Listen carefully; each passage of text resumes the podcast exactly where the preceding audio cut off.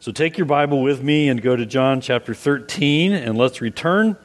I want to return for a moment, anyway, to the passage we looked at this morning, and then we're going to look at a few other supporting passages tonight and pick up on a theme that we just touched on this morning.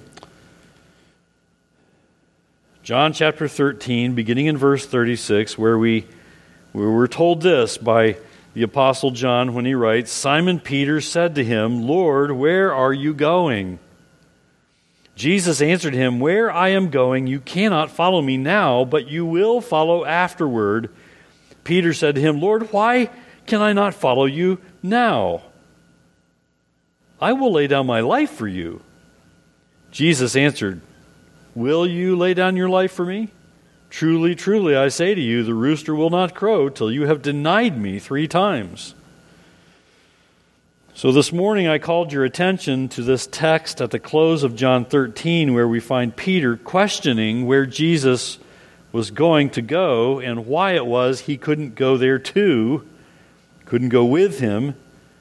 And what we saw there was a challenging reminder of what it looks like to trust in your own strength, to depend on your own wisdom, not looking to the Lord for his strength, but but first, depending in, in yourself, depending on your own strength and wisdom, when what you really need is to depend on the Lord's strength and to be able to say at the end of life, all the way my Savior led me.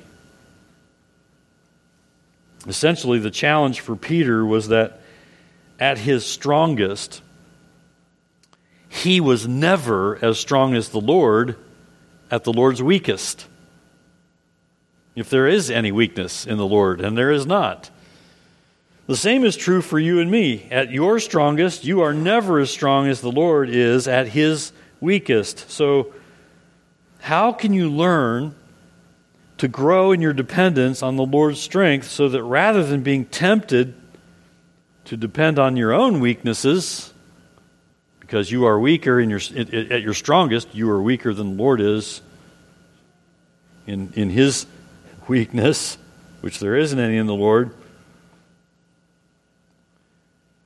how can you learn to grow in your dependence on the Lord's strength?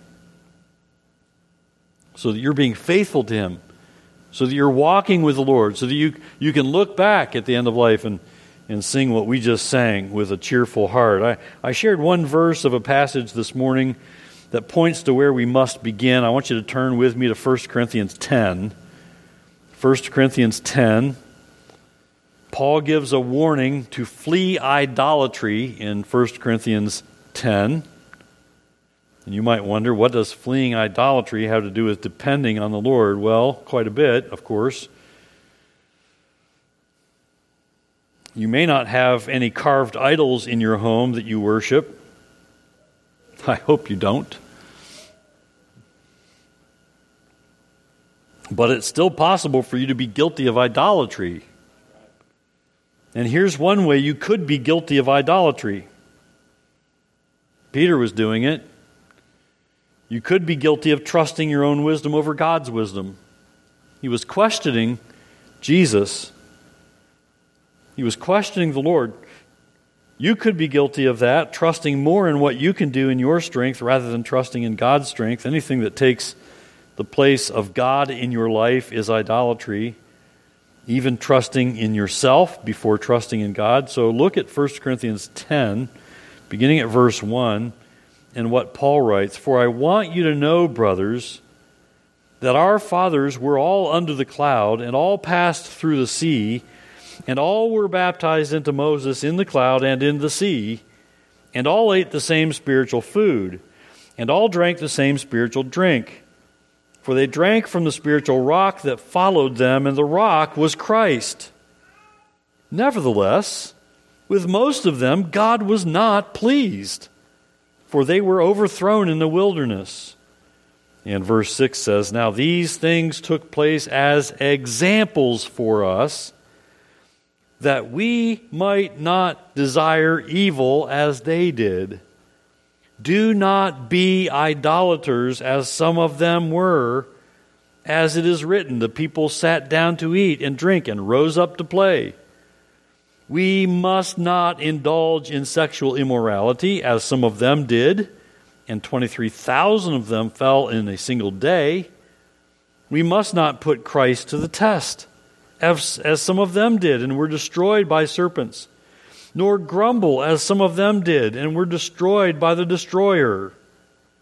Verse 11 Now these things appeared to them as an example, but they were written down for our instruction, on whom the end of the ages has come. Therefore, let anyone who thinks that he stands take heed lest he fall. No temptation has overtaken you that is not common to man. God is faithful and he will not let you be tempted beyond your ability. But with the temptation, he will also provide the way of escape, that you may be able to endure it. Therefore, my beloved, flee from idolatry. Now, in the midst of that passage, which I just read, that warns us to flee idolatry, it's very clear that that's that's the message flee idolatry. The warning in verse 12 stands out. Lest we think we're better than those who've gone before us, unless we say or think as we observe the sinful actions of other people, I'd never do that. Or, I could never fall for that. This is the important warning in verse 12. Therefore, let anyone who thinks that he stands take heed lest he fall. Be careful lest you fall. I'm reminded of uh, something very early on uh, when uh, Carolyn and I, uh, before we had children, for a, for a, a brief time, we worked with a ministry that was kind of hidden away, not in public view, not advertised, but they counseled people who came out of cults. And they would bring them to the residence in which we lived, and Carolyn fixed meals, and I kind of watched over and, and uh, provided a measure of security for them because some of them were coming out of very difficult situations, very dangerous situations. Uh, some of them, their uh, their families would would have to kind of sneak them away from these cults and bring them to the ministry to be counseled for a week or so to help deprogram them from the falsehoods that they had been be- believing in. What was shocking to us was how well educated most of these people were. I was, I, I said, I, I wasn't even a college graduate at the time. And uh, I looked at these people and I thought, my word, they're, they're supposed to be smarter than I am, and they're involved in a cult. Uh, how does that happen? How could you be so deceived as to get caught? And I, and I would look at that and think, oh, that could never happen, happen to me. I, I, don't want that to happen to me. But I, but I need to learn, and, and we need to learn from passages like this one to be careful that we say, I would never do that. I could never fall for that. Oh, yes, we could. That's why we need God's Word. That's why we need to say, stay close to the truth of God's Word. That's why we need Bible preaching churches who stay close to the truth of God's Word. Just look at the culture that we live in, and you'll see example after example where so called Christian, uh, Christians and, and churches, so called churches, have gone off the rails theologically because they haven't stayed close to the truth of God's Word. That could be us five years, in 10 years, in 20 years, we could be Chardon Baptist Church that has nothing to do with the Bible if we're not on guard. That could be us in our private lives as individuals. So, in the midst of this passage that warns us to flee idolatry, we have that stern, that, that kind of arresting warning. Therefore, lest any, let anyone who thinks that he stands take heed lest he fall.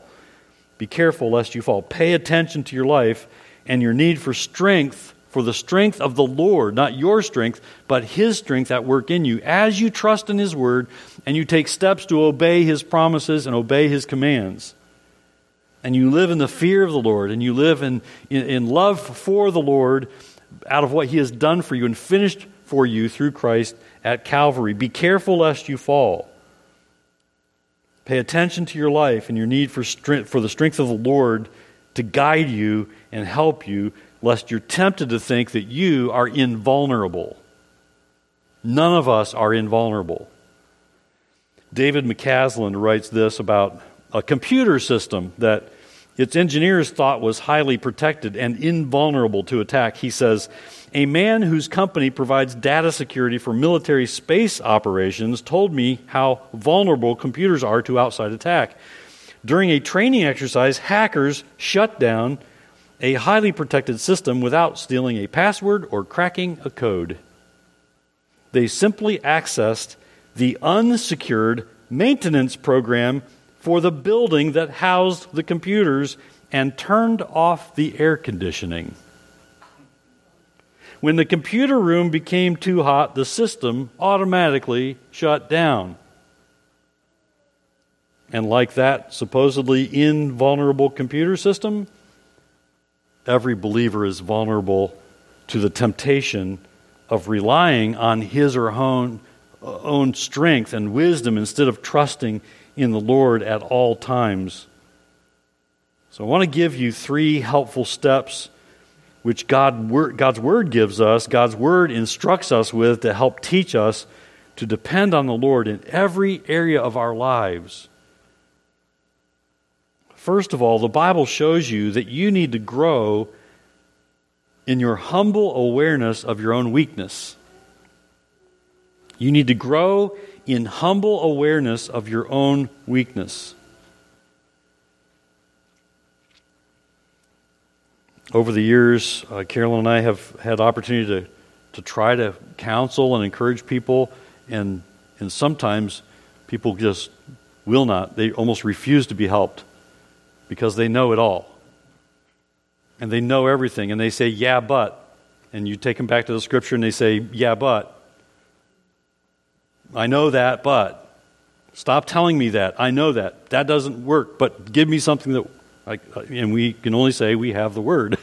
I can only bring you back to the Scriptures to give you answers for life. And, and there are answers here. If you'll obey them, God will do a work. If you will obey them, He will change you from the inside out. He will strengthen you. He will give you wisdom. He may not swoop down and, and totally fix the situation that you're in with, with this relationship,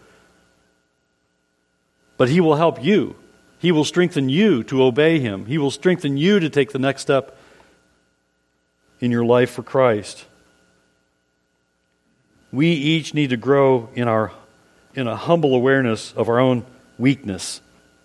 That humble awareness begins when you recognize your own need of a Savior. when you first come to Christ, what did you have to do to trust in Christ? You had to realize you needed Him. you had to realize, oh, I'm a sinner. Oh no, I can't save myself. I can't forgive myself. None is righteous, no not one, says Romans 3:10. All have sinned and fall short of the glory of God, says Romans 6:23. So that that growth in humble awareness of your own weakness, it begins with recognizing your need of a Savior. And that awareness grows by taking to heart, taking personally warnings like 1 Corinthians 10:12, therefore let anyone who thinks that he stands take heed lest he fall. God's word is so good. You also have the warning of Proverbs 16:18. This applies to each of us. Uh, this could be any of us.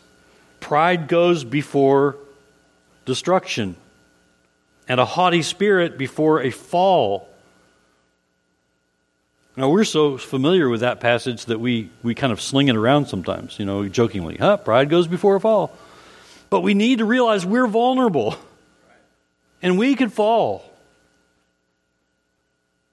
Proverbs 28 and verse 14 says, Blessed is the one who fears the Lord always. But whoever hardens his heart will fall into calamity. Those are real choices you make. And you can choose to fear the Lord, humbling yourself before Him, admitting your need and weakness without Him, and blessing is yours. God will help you and bless you, and encourage you, and strengthen you, even in the midst of hardship and difficulty. Or you can harden your heart against the Lord, and you can choose to refuse to admit your need of Him and what will follow if you turn from the fear of the Lord, if you turn from trusting His promises? At the very least, discontentment, heartache will follow. I think I said this morning, there were times in my life when I said, I will never do that. You know that I've joked, well, I said one of those things I said I would never do was be a pastor. you know what happened to me when I would, would say, I'll never do, I'll, in effect, I was saying, in that way, I will not serve the Lord. Discontentment, grief, sorrow, drifting, drifting from the Lord in my spiritual life. How sad, how difficult. That could be any of us. At the very least, discontentment will come if you choose to harden your heart against following God's wisdom and realizing that you are weak and that you need His strength. Proverbs 16, 18, I just read it. Let me remind, it, remind you of it again. Pride goes before destruction, and a haughty spirit before a fall. Proverbs 11, 2 says, When pride comes, then comes disgrace. Proverbs 16, 5 says even more powerfully, Everyone who is arrogant in heart is an abomination to the Lord. Be assured, he will not go unpunished. So, step one to learning to depend on the Lord and not simply trying to depend on your own strength is admitting your need of God's strength and admitting that on your own you are weak and you are headed for trouble without Him. Now, here's step two to depending on the Lord in every area of your life, the Bible shows you that you need to grow in your constant dependence on the one who is your strength. You need to grow in your constant dependence in the one who is your strength. So recognize your own weaknesses and then acknowledge your constant dependence on Christ, your constant need to depend on Christ.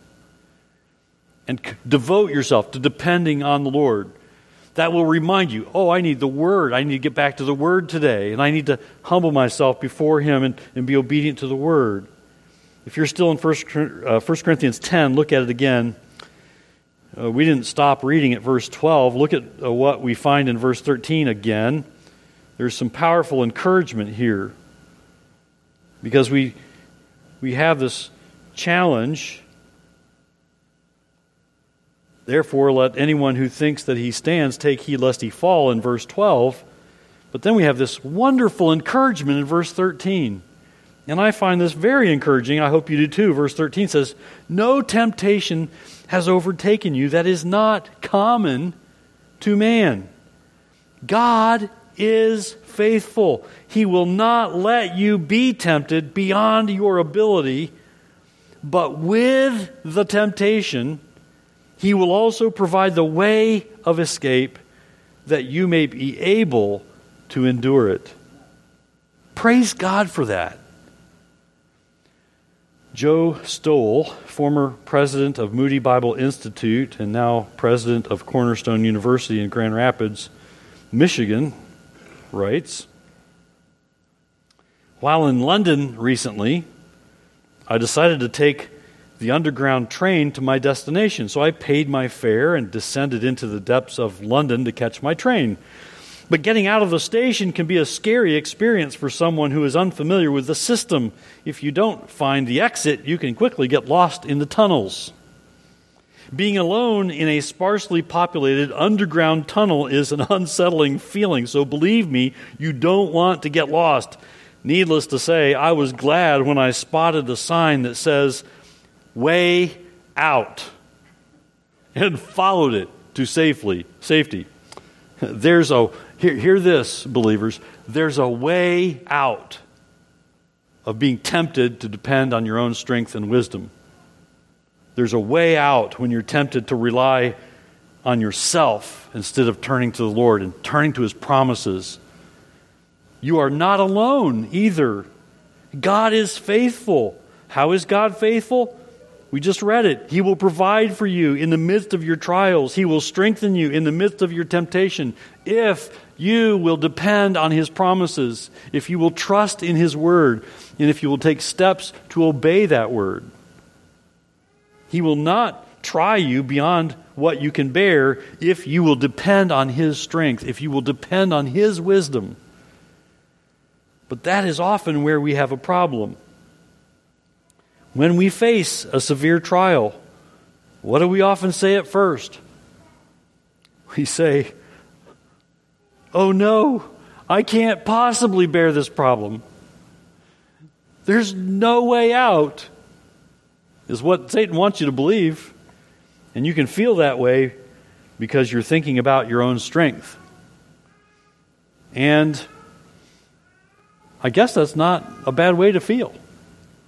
If you feel like there's no way out when you're thinking about your own strength. Because there is no way out when you're thinking about your own strength.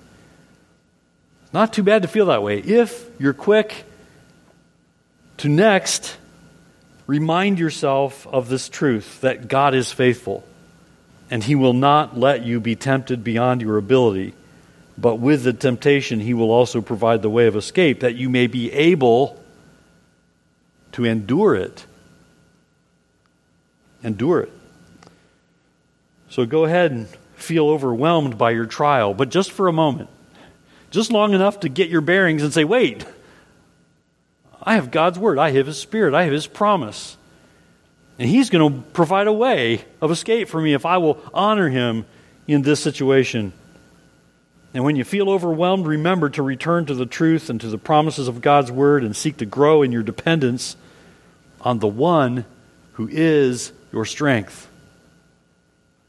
And when you depend on yourself and on your limited wisdom and try to make your own way out, you will only find failure and trouble discontentment, dissatisfaction, and grief, sorrow, and even loss.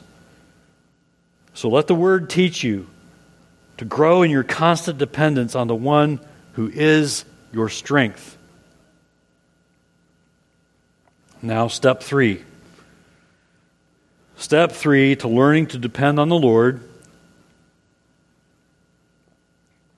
Not trusting in your own strength, not trusting in your own wisdom, realizing that you are weak.